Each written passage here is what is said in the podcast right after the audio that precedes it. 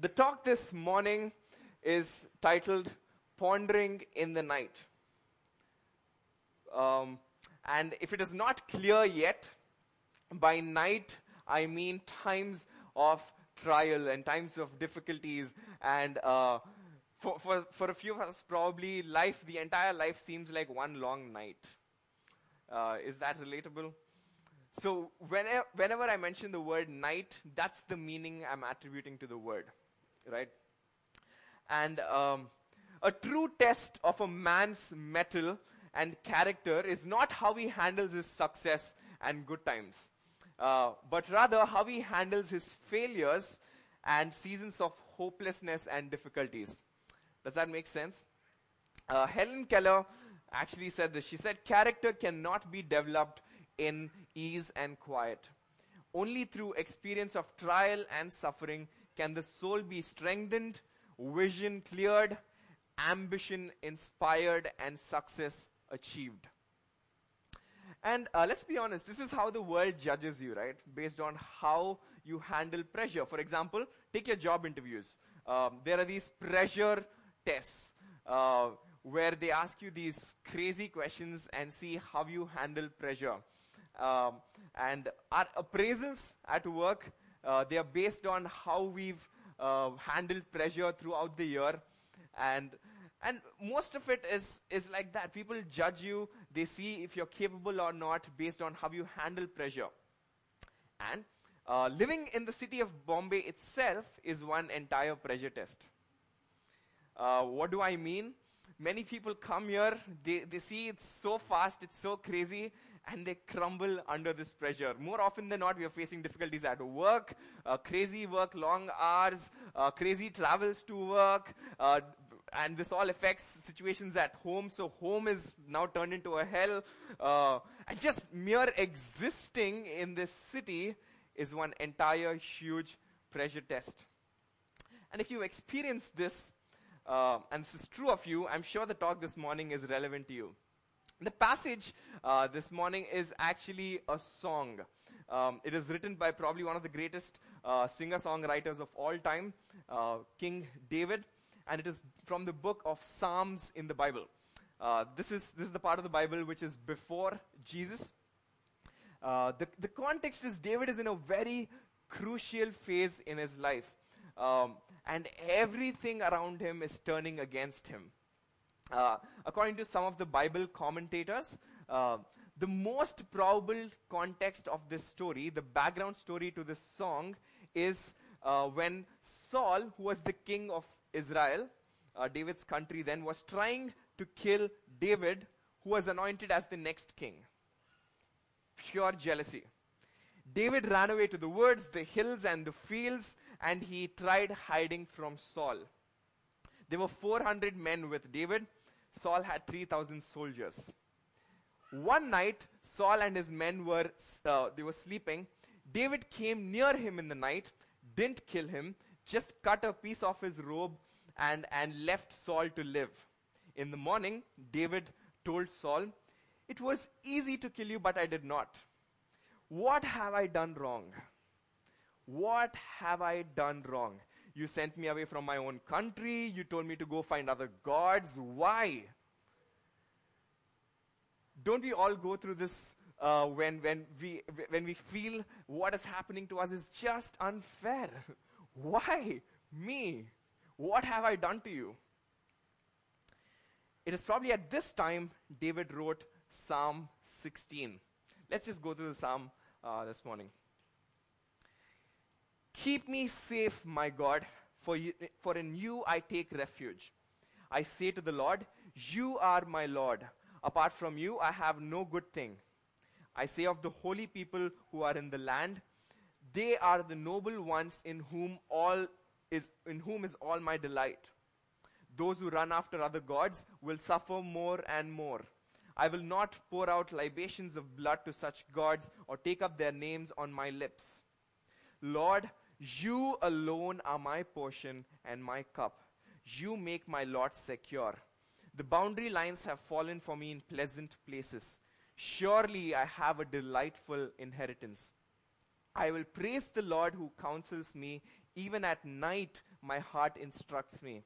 I keep my eyes on the Lord. With him at my right hand, I will not be shaken. Therefore, my heart is glad and my tongue rejoices. My body also will rest secure, because you will not abandon me to the realm of the dead, nor will you let your faithful one see decay. You make known to me the paths of life. You will fill me with joy in your presence, with eternal pleasures at your right hand. That's the passage for us. Allow me to just pray before we start. Jesus, thank you for refreshing us in this time of worship. Um, you know the, the seasons of night that each of us are in. Um, and this morning we believe that you are going to fill our hearts with hope and contentment. Uh, would you meet each of us at our points of need? You know us better than we do. Uh, would you speak through me, Lord Jesus? In your name we pray. Amen. Amen. It is pretty clear that David is going through probably the worst time of his life. Uh, his life was at risk. The very king of the country was trying to chase him down and kill him. But if you've noticed, the tone in the, uh, the psalm is not that of despair and hopelessness. It is that of contentment, hope, and confidence. That's crazy. How does he do that? Um, let's, let's look at this. He just presents one request and petition. He says, Keep me safe, my God, for in you I take refuge. That's how it starts. And now we'll go into the talk. This is how the framework lies. We're going to divide this psalm and see how he is dealing. What is he pondering upon in the night? The first thing is awareness in the night. The second thing is the assurance in the night. The third thing is the anthem in the night. Allow me to just go into the first awareness in the night. Let's, let's look at a few things David is now becoming aware of. The first thing he says, I say to the Lord, You are my Lord. I know David is saying this to the Lord, but essentially, he's speaking this over his own soul. Does the Lord not know that he is David's Lord? When we uh, think about this, when we sing in times of worship, we say, Lord, you're beautiful, you're this. Does it make God be like, oh, now that he's telling me I'm beautiful, I'm beautiful? No.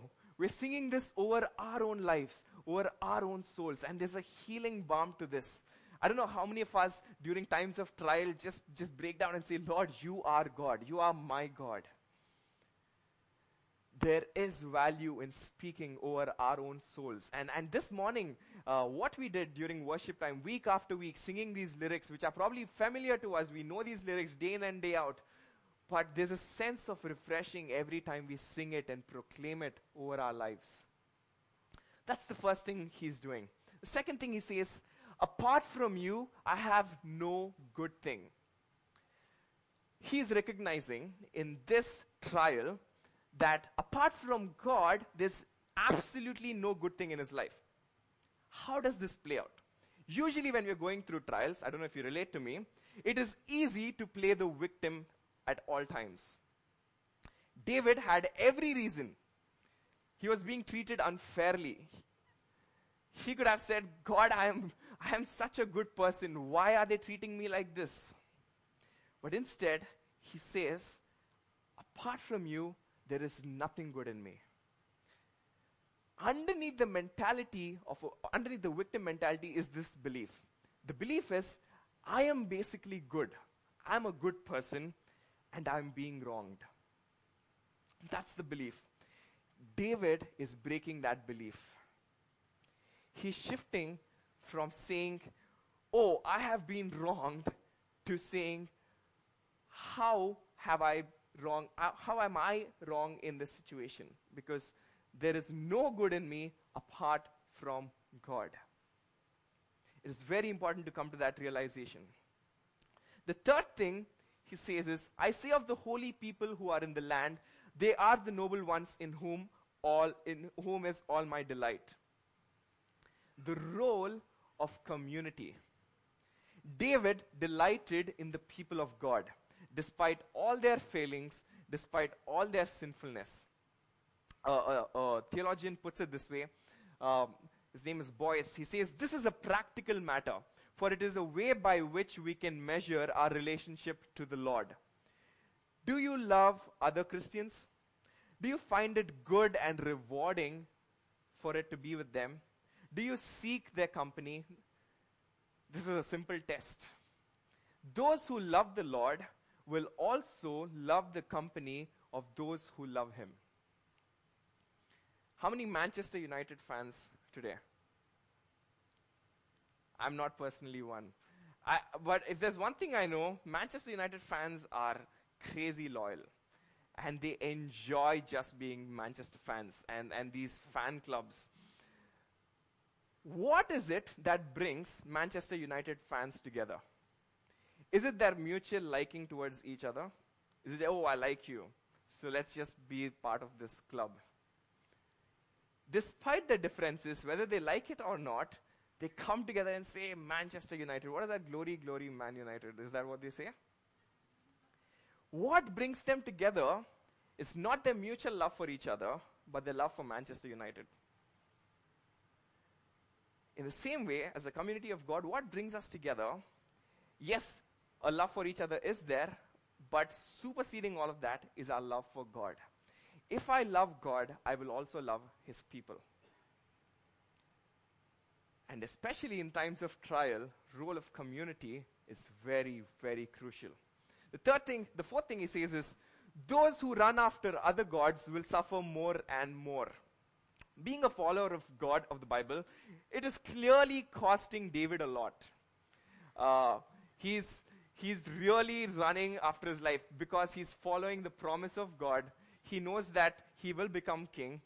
So he's, he's uh, instead of trying to kill him that night and become the king, he, he, he, uh, he stayed away from that temptation and still was choosing to suffer it, it, it is quite a cost. And being a follower of Jesus, I don't know if you've already realized it, it's quite a cost. This morning, during times of trial, the biggest temptation is to put our trust in something else. For me, especially if I'm going through a, uh, a, tough time financially, the first thing I do is open up my SBI app, look at my balance, and do my financial calculations if it is, if it is, uh, if it is a problem, if it is a, a tough time uh, relationally with someone, I try to do all stupid quick fixes to fix that and ignore the hard problem. And, and I, tr- I try to be the, uh, the solution. I, I jump onto the solution and my effort, the first thing when the problem presents itself. I put my trust in everything else instead of just crying to God and saying, God, you are God. I'm willing to put my trust only in you. After growing in the awareness of all of this, David moves on to an assurance in the night. What is this assurance? He says, Lord, you alone are my portion and my cup. You make my lot secure. The boundary lines have fallen for me in pleasant places. Surely I have a delightful inheritance. The place he is in, God is definitely his only portion and cup. He has no one to rely upon, no one to run to, but God. Have we come to that place? Have we been in that place before? There's absolutely nothing working out for us.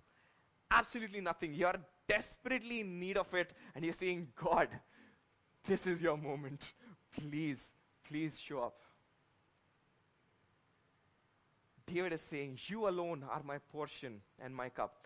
And it is strange to see that uh, in so much, is so much danger as being a fugitive, just he's just running around. David is actually thinking about his inheritance. He's saying it's delightful he's definitely looking to God and he's delighting in him. I mean, being the last son in the family in those days, he, w- he wouldn't have much inheritance. It, it, it went to the first son. And whatever little he had, Saul, Saul chased him after, uh, chased him out of the country. So whatever little he had, everything is gone. But now he's saying, I have an in- inheritance and it is delightful. The mark of real faith in Jesus is not the joy in the morning, but the contentment in the night. That's the mark of real faith in Jesus. The famous uh, Stephen Hawking, uh, who was uh, an astrophysicist, uh, astrophysicist at the Cambridge University, perhaps uh, the most intelligent man on earth. Uh, he advanced the general theory of relativity post Einstein. He did the most in it.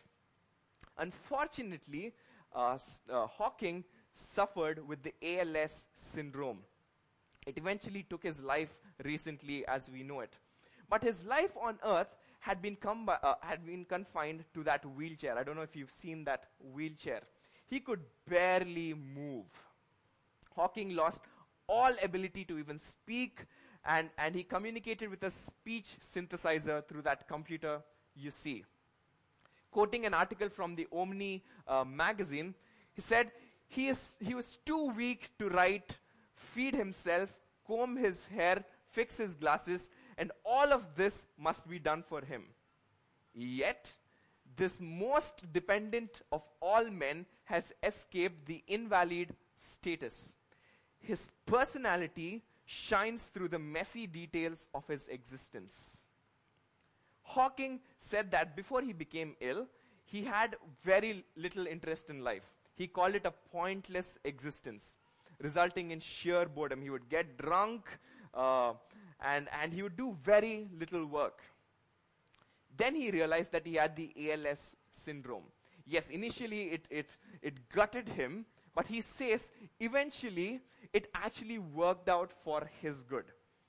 How could it be? Hawking provides the answer. He says, when one's expectations are reduced to zero, he said, one really appreciates everything that one does have.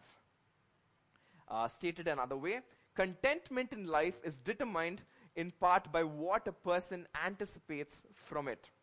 To a man like Hawking, he, he was soon going to die quickly, and uh, any little thing brought him great joy. A sunrise in the morning, just to see kids play, birds chirping, anything he was beginning to appreciate and value. By contrast, those who believe that life owes them a free ride are often discontent with their lives. Sadly, this prolific physicist failed to grasp and believe in the eternal contentment we have in Jesus beyond the grave. But from what he said, this one point becomes clear to me.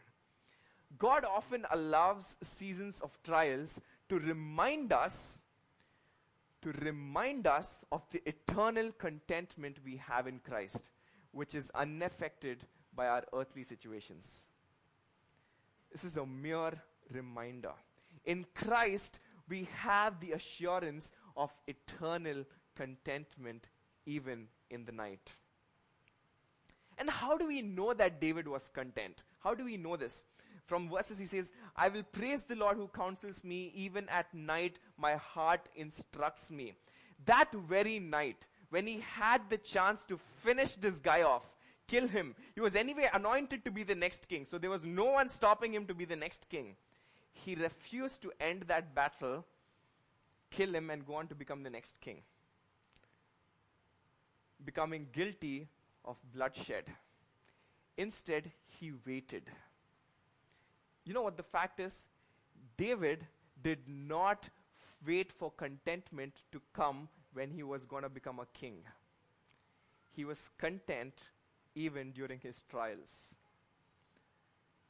That kept him away from killing Saul. As followers of Jesus, the true test of our faith is not, not the joy in the morning, but the contentment in the night in the view of all of this, David now raises an anthem in the night. You'll see what he says. He says, Therefore, my heart is glad, and my tongue rejoices. My body will rest secure. He started off with saying, Preserve me, Lord. Now look at this confidence. Therefore, my heart is glad, my tongue rejoices, my body also will rest secure, because you will not abandon me to the realm of the dead, nor will you let your faithful one see decay. You make known to me the path of life. You fill me with joy in your presence, with eternal pleasures at your right hand. What started off as a feeble petition has now turned into an anthem of praise. But if we actually look at the facts of this anthem, let's, let's, let's look a, dib- uh, a deeper, uh, let's have a deeper look. He says, Because you will not abandon me to the realm of the dead, nor will you let your faithful one see decay. The fact is, King David died. His body was buried and did see decay. Did God fail David? Or did David have a hope that was a lie? Let's allow the Bible itself to interpret this anthem for us. In Acts chapter 2, the portion of the Bible after Jesus rose and went up to heaven, uh, Peter, uh, an amazing follower of Jesus and the leader of the church then, was actually quoting this very psalm. He says, David said about him, I saw the Lord always before me. Because he is at my right hand, I will not be shaken. Therefore, my heart is glad and my tongue rejoices. My body also will rest in hope, because you will not abandon me to the realm of the dead. You will not let your faithful Holy One see decay. You have made known to me the paths of life. You will fill me with joy in your presence. This very psalm he quotes, and then he says, Fellow Israelites, I can tell you confidently that our patriarch David died and was buried, and his tomb is here to this day. But he was a prophet, and he knew that God promised him an oath that he would place one of his descendants on his throne. Seeing what was to come, he spoke of the resurrection of the Messiah, Jesus, that, was, that he was not abandoned to the realm of the dead, nor did his body see decay. What David was merely doing in this anthem was looking beyond himself to Jesus. And he was looking at what Jesus was going to do through his death and resurrection. The good news. The gospel of Jesus is our anthem in the night. The good news of his death and his resurrection is our anthem in the night. And that's the truth. It is not our good resolve. It is not our good intentions. It is not rise, us rising up and saying, Hum honge kamyab. It's, it's, it's not that. It is the good news of what Jesus did.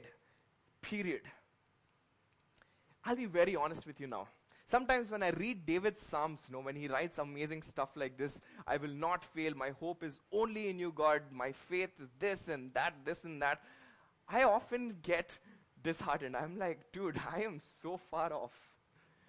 When I experience stuff like this, this is not my response. But let's actually take a look at David's life.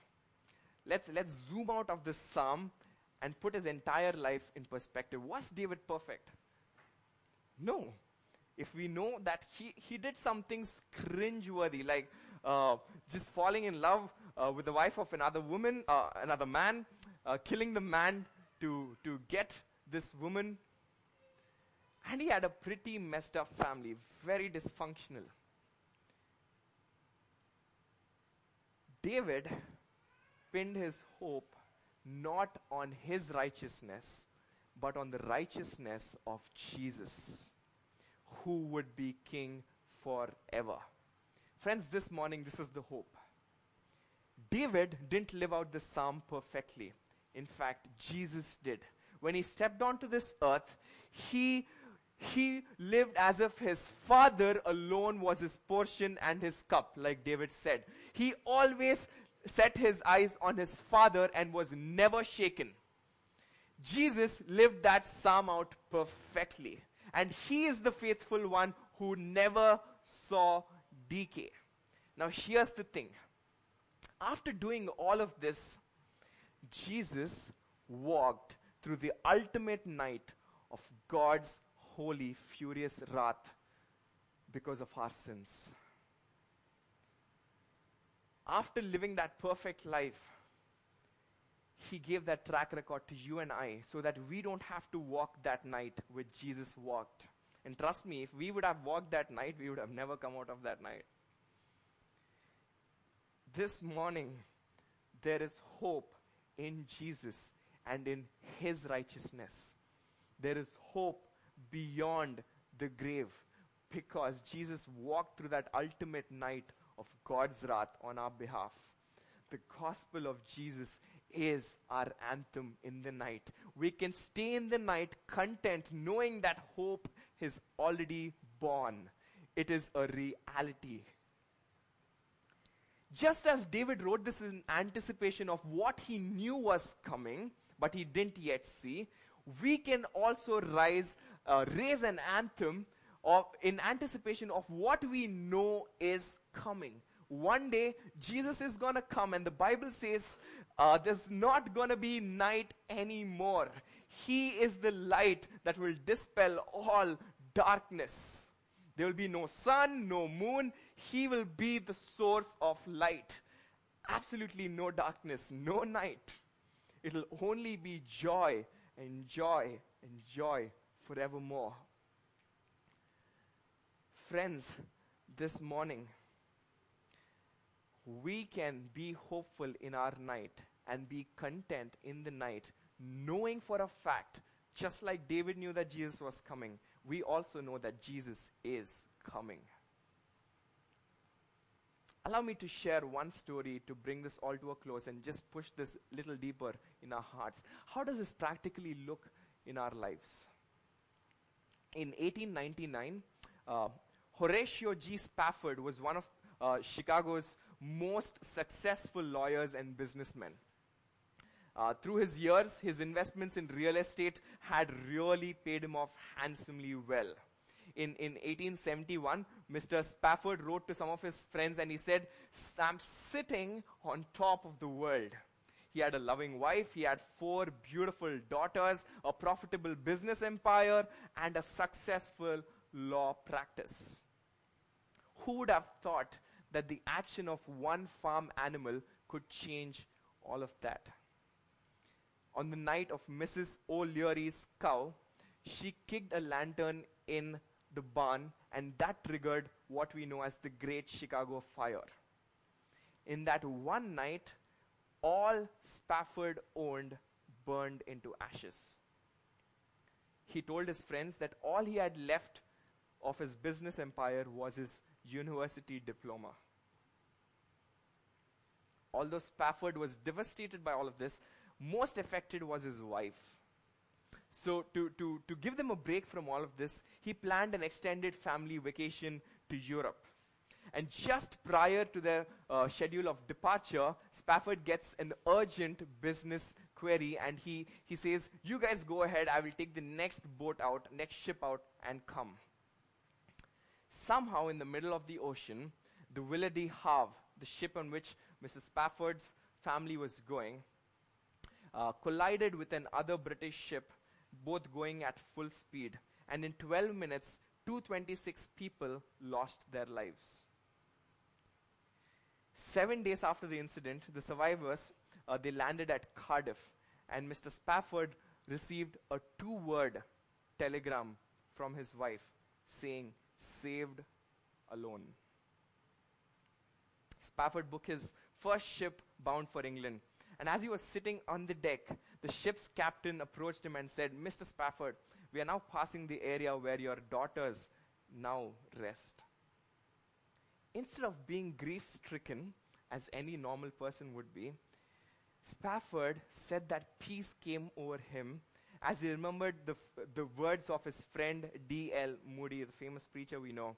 He said, One of these days you're going to read that D.L. Moody of East Northfield is dead. Don't believe a word of that. I'll be more alive then than I'll alive now. Spafford said that he felt the girl's spirit around him. Rather than cry, he smiled, rushing to his cabin. Spafford picked up a paper and pen, jotted these words down, which said, When peace like a river attendeth my way, when sorrows like sea billows roll, whatever my lot thou hast taught me to say, it is well, it is well with my soul. We know that this song is a beautiful hymn right now. It was birthed out of that incident. What am I, what am I trying to say? Allow me to talk to those of us who are exploring Jesus, not yet followers of Jesus. Probably our lives seem like one long night. Probably lack of any uh, kind of clarity on what, what am I supposed to do. A loss of a loved one. Just being depressed, a lack of deep satisfaction from anything we have in life. Life probably seems like one long night. And these trials are unexplainable. We can't explain out of it. Why me? Why me? Allow me to present the unexplainable hope that Jesus presents to us this morning. He says there's eternal hope for you. The night will come to an end because I walked through the ultimate night of God's holy wrath. I died so that you can be saved forever.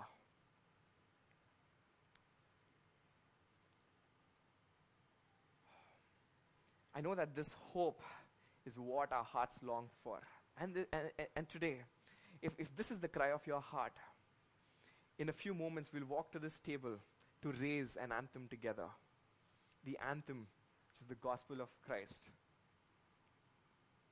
You are free to join if you think, I'm willing to put my hope in Jesus. He died for me.